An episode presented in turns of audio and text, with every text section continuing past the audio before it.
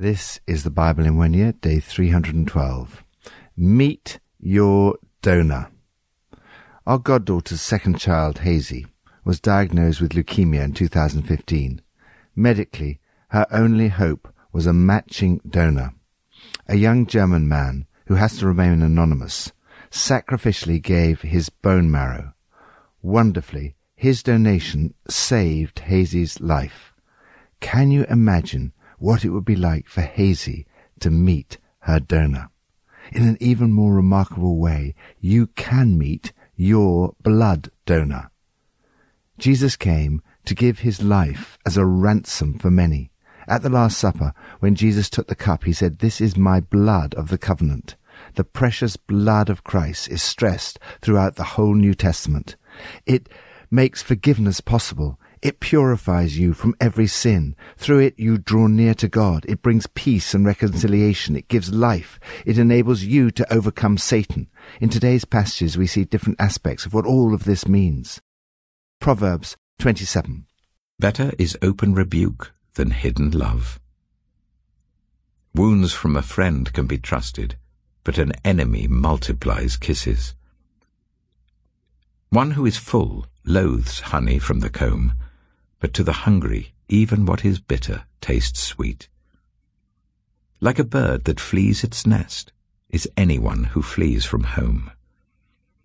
Perfume and incense bring joy to the heart, and the pleasantness of a friend springs from their heartfelt advice. Do not forsake your friend or a friend of your family, and do not go to your relative's house when disaster strikes you. Better a neighbor nearby than a relative far away. Be wise, my son, and bring joy to my heart. Then I can answer anyone who treats me with contempt. The prudent see danger and take refuge, but the simple keep going and pay the penalty. Take the garment of one who puts up security for a stranger. Hold it in pledge if it is done for an outsider. If anyone loudly blesses their neighbor early in the morning, it will be taken as a curse. The ultimate act of friendship. It's such a privilege to have good friends. The greatest privilege of all is the friendship of Jesus. He calls you his friend and shed his blood as the ultimate act of friendship. Jesus said, Greater love has no one than this, to lay down one's life for one's friends. This section of Proverbs is all about the importance of friendship. Better a nearby friend than a distant relative. The advice of a friend is a great blessing. Just as lotions and fragrance give sensual delight, a sweet friendship refreshes the soul. Loyalty to your friends is very important. Do not forsake your friend and the friend of your parent. A good friend will not only say nice things, better is open rebuke than hidden love. The writer of Proverbs goes on to say, wounds from a friend can be trusted. True friendship involves more than unquestioning approval. I'm so grateful to my good friends who've confronted me with painful truth from time to time, always out of love and with great sensitivity and grace. Wounds is used here figuratively, in the sense of causing emotional pain or grief to a friend for their good, out of love. However, I cannot help thinking, in the light of today's theme, of the fact that wounding, in the literal understanding of the word, means shedding blood. In the case of Jesus, he did not shed our blood, but his own. He was wounded for our transgressions. His blood was shed for you in the ultimate act of friendship. Lord, thank you so much for friends, and most of all for your great friendship. Thank you that you were willing to lay down your life and shed your blood for me. New Testament, Hebrews 9. Now the first covenant had regulations for worship and also an earthly sanctuary. A tabernacle was set up. In its first room with the lampstand and the table with its consecrated bread. This was called the holy place. Behind the second curtain was a room called the most holy place, which had the golden altar of incense and the gold-covered ark of the covenant. This ark contained the gold jar of manna, Aaron's staff that had budded, and the stone tablets of the covenant. Above the ark were the cherubim of the glory, overshadowing the atonement cover.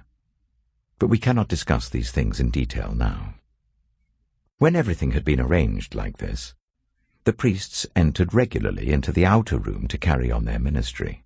But only the high priest entered the inner room, and that only once a year, and never without blood which he offered for himself and for the sins the people had committed in ignorance.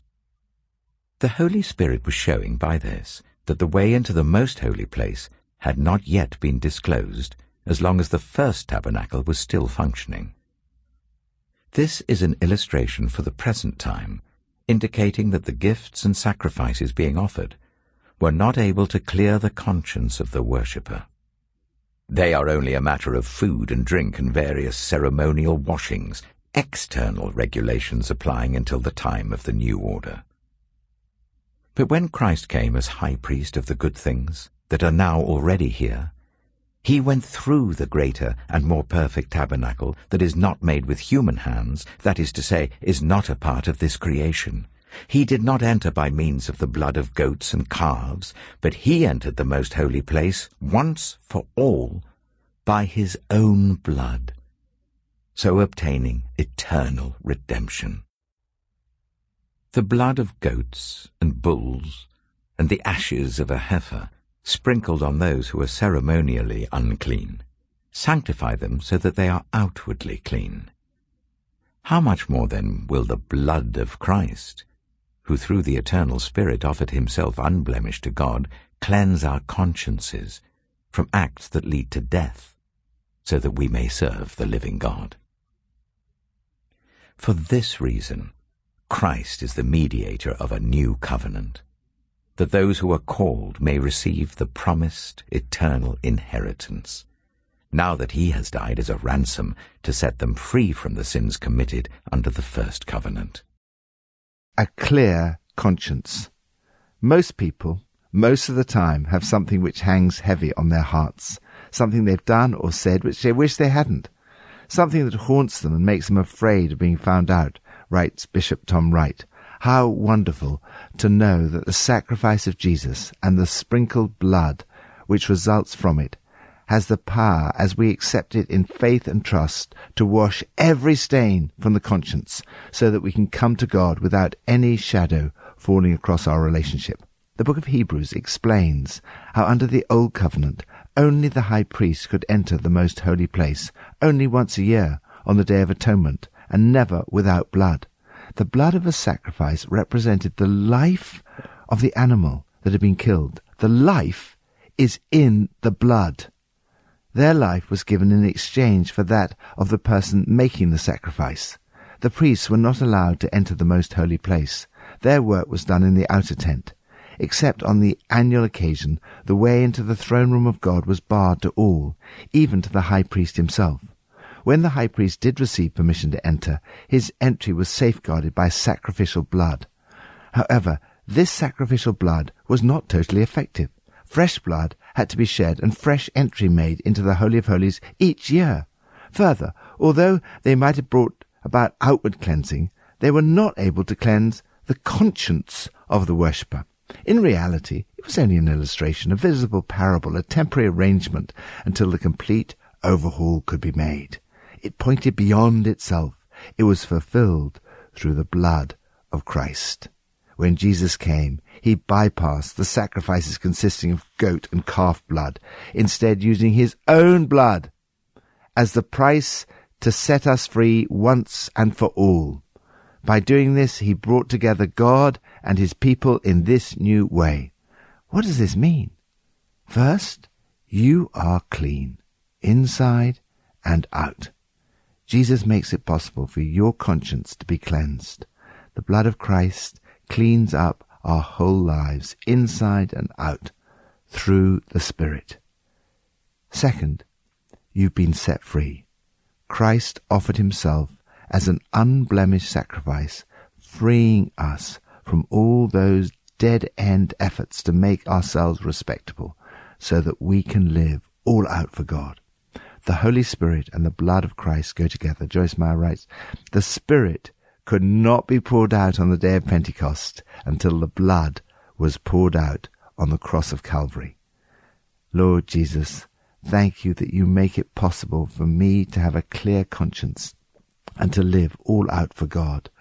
Thank you that you paid the ransom price, setting me free by shedding your blood for me. Old Testament, Ezekiel 16. The word of the Lord came to me. Son of man, confront Jerusalem with her detestable practices and say, This is what the sovereign Lord says to Jerusalem. Your ancestry and birth were in the land of the Canaanites. Your father was an Amorite, and your mother a Hittite. On the day you were born your cord was not cut, nor were you washed with water to make you clean, nor were you rubbed with salt or wrapped in cloths. No one looked on you with pity or had compassion enough to do any of these things for you. Rather, you were thrown out into the open field, for on the day you were born, you were despised. Then I passed by, and saw you kicking about in your blood, and as you lay there in your blood, I said to you, Live. I made you grow like a plant of the field. You grew and developed and entered puberty. Your breasts had formed, and your hair had grown. Yet you were stark naked. Later I passed by, and when I looked at you and saw that you were old enough for love, I spread the corner of my garment over you and covered your naked body. I gave you my solemn oath and entered into a covenant with you, declares the sovereign Lord. And you became mine. I bathed you with water and washed the blood from you and put ointments on you. I clothed you with an embroidered dress and put sandals of fine leather on you. I dressed you in fine linen and covered you with costly garments. I adorned you with jewelry. I put bracelets on your arms and a necklace round your neck, and I put a ring on your nose, earrings on your ears, and a beautiful crown on your head. So you were adorned with gold and silver. Your clothes were of fine linen and costly fabric and embroidered cloth.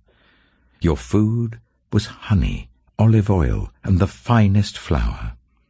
You became very beautiful and rose to be a queen. And your fame spread among the nations on account of your beauty, because the splendor I had given you made your beauty perfect, declares the sovereign Lord. But you trusted in your beauty and used your fame to become a prostitute. You lavished your favors on anyone who passed by, and your beauty became his. You took some of your garments to make gaudy high places where you carried on your prostitution. You went to him, and he possessed your beauty. You also took the fine jewelry I gave you, the jewelry made of my gold and silver, and you made for yourself male idols and engaged in prostitution with them. And you took your embroidered clothes to put on them, and you offered my oil and incense before them. Also, the food I provided for you, the flour, olive oil, and honey I gave you to eat, you offered as fragrant incense before them. That is what happened, declares the sovereign Lord. And you took your sons and daughters whom you bore to me, and sacrificed them as food to the idols. Was your prostitution not enough? You slaughtered my children, and sacrificed them to the idols. In all your detestable practices and your prostitution, you did not remember the days of your youth when you were naked and bare, kicking about in your blood. Woe! Woe to you! declares the sovereign Lord. In addition to all your other wickedness, you built a mound for yourself and made a lofty shrine in every public square. At every street corner you built your lofty shrines and degraded your beauty, spreading your legs with increasing promiscuity to anyone who passed by. You engaged in prostitution with the Egyptians, your neighbors with large genitals, and aroused my anger with your increasing promiscuity. So I stretched out my hand against you and reduced your territory. I gave you over to the greed of your enemies, the daughters of the Philistines, who were shocked by your lewd conduct. You engaged in prostitution with the Assyrians too, because you were insatiable. And even after that, you still were not satisfied. Then you increased your promiscuity to include Babylonia, a land of merchants. But even with this you were not satisfied. I am filled with fury against you, declares the Sovereign Lord, when you do all these things, acting like a brazen prostitute. When you built your mounds at every street corner, and made your lofty shrines in every public square, you were unlike a prostitute, because you scorned payment. You adulterous wife, you prefer strangers to your own husband. All prostitutes receive gifts, but you give gifts to all your lovers, bribing them to come to you from everywhere for your illicit favors. So in your prostitution, you are the opposite of others. No one runs after you for your favors. You are the very opposite, for you give payment, and none is given to you. Therefore, you prostitute, hear the word of the Lord. This is what the sovereign Lord says. Because you poured out your lust and exposed your naked body in your promiscuity with your lovers, and because of all your detestable idols, and because you gave them your children's blood. Therefore, I am going to gather all your lovers, with whom you found pleasure, those you loved as well as those you hated. I will gather them against you from all around, and will strip you in front of them, and they will see you stark naked. I will sentence you to the punishment of women who commit adultery and who shed blood. I will bring on you the blood vengeance of my wrath and jealous anger. Then I will deliver you into the hands of your lovers, and they will tear down your mounds and destroy your lofty shrines. They will strip you of your clothes and take your fine jewelry and leave you stark naked. They will bring a mob against you, who will stone you and hack you to pieces with their swords. They will burn down your houses and inflict punishment on you in the sight of many women. I will put a stop to your prostitution, and you will no longer pay your lovers. Then my wrath against you will subside, and my jealous anger will turn away from you. I will be calm and no longer angry. Because you did not remember the days of your youth, but enraged me with all these things, I will surely bring down on your head what you have done, declares the Sovereign Lord. Did you not add lewdness to all your other detestable practices? Everyone who quotes Proverbs will quote this proverb about you. Like mother, like daughter. You are a true daughter of your mother, who despised her husband and her children. And you are a true sister of your sisters, who despised their husbands and their children.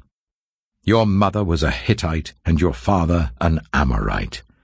Your elder sister was Samaria, who lived to the north of you with her daughters, and your younger sister, who lived to the south of you with her daughters, was Sodom. You not only followed their ways and copied their detestable practices, but in all your ways you soon became more depraved than they.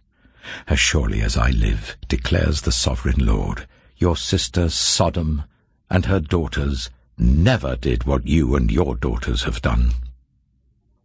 Now this was the sin of your sister Sodom. She and her daughters were arrogant, overfed, and unconcerned. They did not help the poor and needy. They were haughty and did detestable things before me. Therefore I did away with them as you have seen. Samaria did not commit half the sins you did.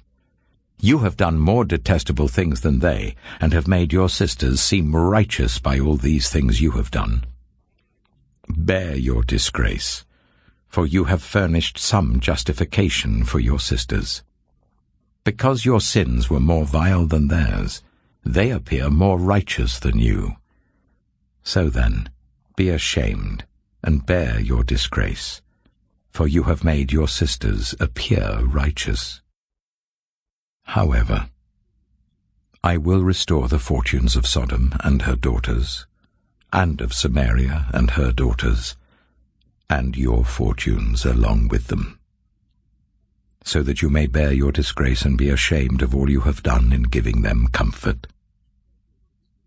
And your sisters, Sodom with her daughters, and Samaria with her daughters, will return to what they were before and you and your daughters will return to what you were before. You would not even mention your sister Sodom in the day of your pride, before your wickedness was uncovered. Even so, you are now scorned by the daughters of Edom, and all her neighbors and the daughters of the Philistines, all those around you who despise you.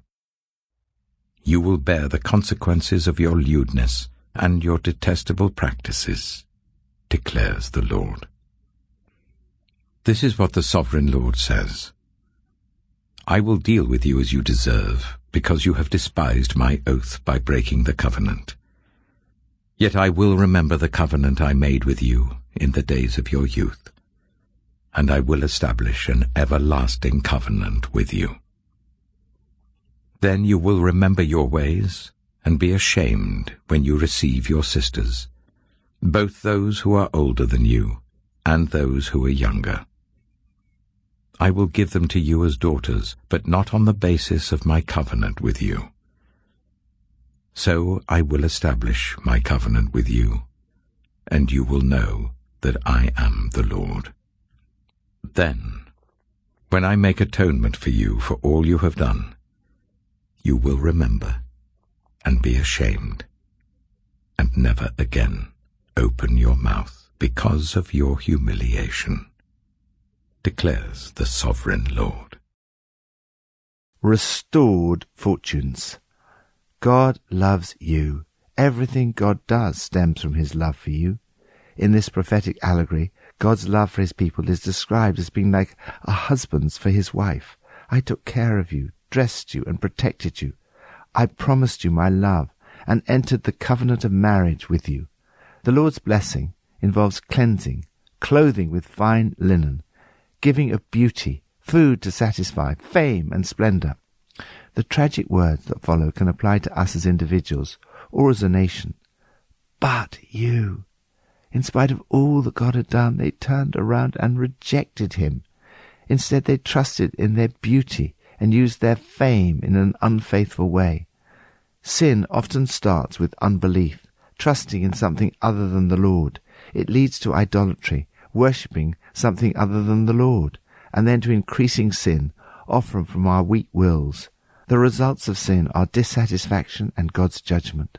Jerusalem had been like an unfaithful wife serving idols and giving them their children's blood. Because she shed blood, her own blood will be shed. The word blood occurs seven times in this passage. He compares their sin to the sin of Sodom. What he speaks about are not the sexual sins normally associated with Sodom. Rather, he writes, She lived with her daughters in the lap of luxury, proud, gluttonous, and lazy. They ignored the oppressed and the poor. They put on airs and lived obscene lives. They are the common sins of any prosperous society arrogance, overeating, and a lack of concern for the poor and needy. When people do not have any needs, they frequently turn away from God. Their worst sin was not to help the poor and needy. Yet, in spite of all of this, God promises to restore the fortunes of Sodom and the fortunes of his people. He promises an everlasting covenant and that he will make atonement. The word atonement is also found in today's passage from Hebrews, the atonement cover on the Ark of the Covenant, a symbol of the mercy of God. Atonement points to the need for something to be done to wash away your sins. It speaks of two great realities. First, the reality and seriousness of God's reaction against sin. Second, the reality and greatness of his love, which provided the sacrifice through the blood of Jesus. St. Paul wrote, The Son of God loved me and gave himself for me. It's as personal as that. His blood was given for you. He bore your sins. He died your death. His blood atoned for your sin. He is your blood donor. Thank you, Lord, that in your great love you shed your blood. Thank you that today I can know that I am loved, forgiven, and can live with a clear conscience. Pippa adds, in Hebrews chapter 9, it talks about the sins the people have committed in ignorance. I'm sure I've got plenty of sins that I've committed in ignorance, as well as the ones I know about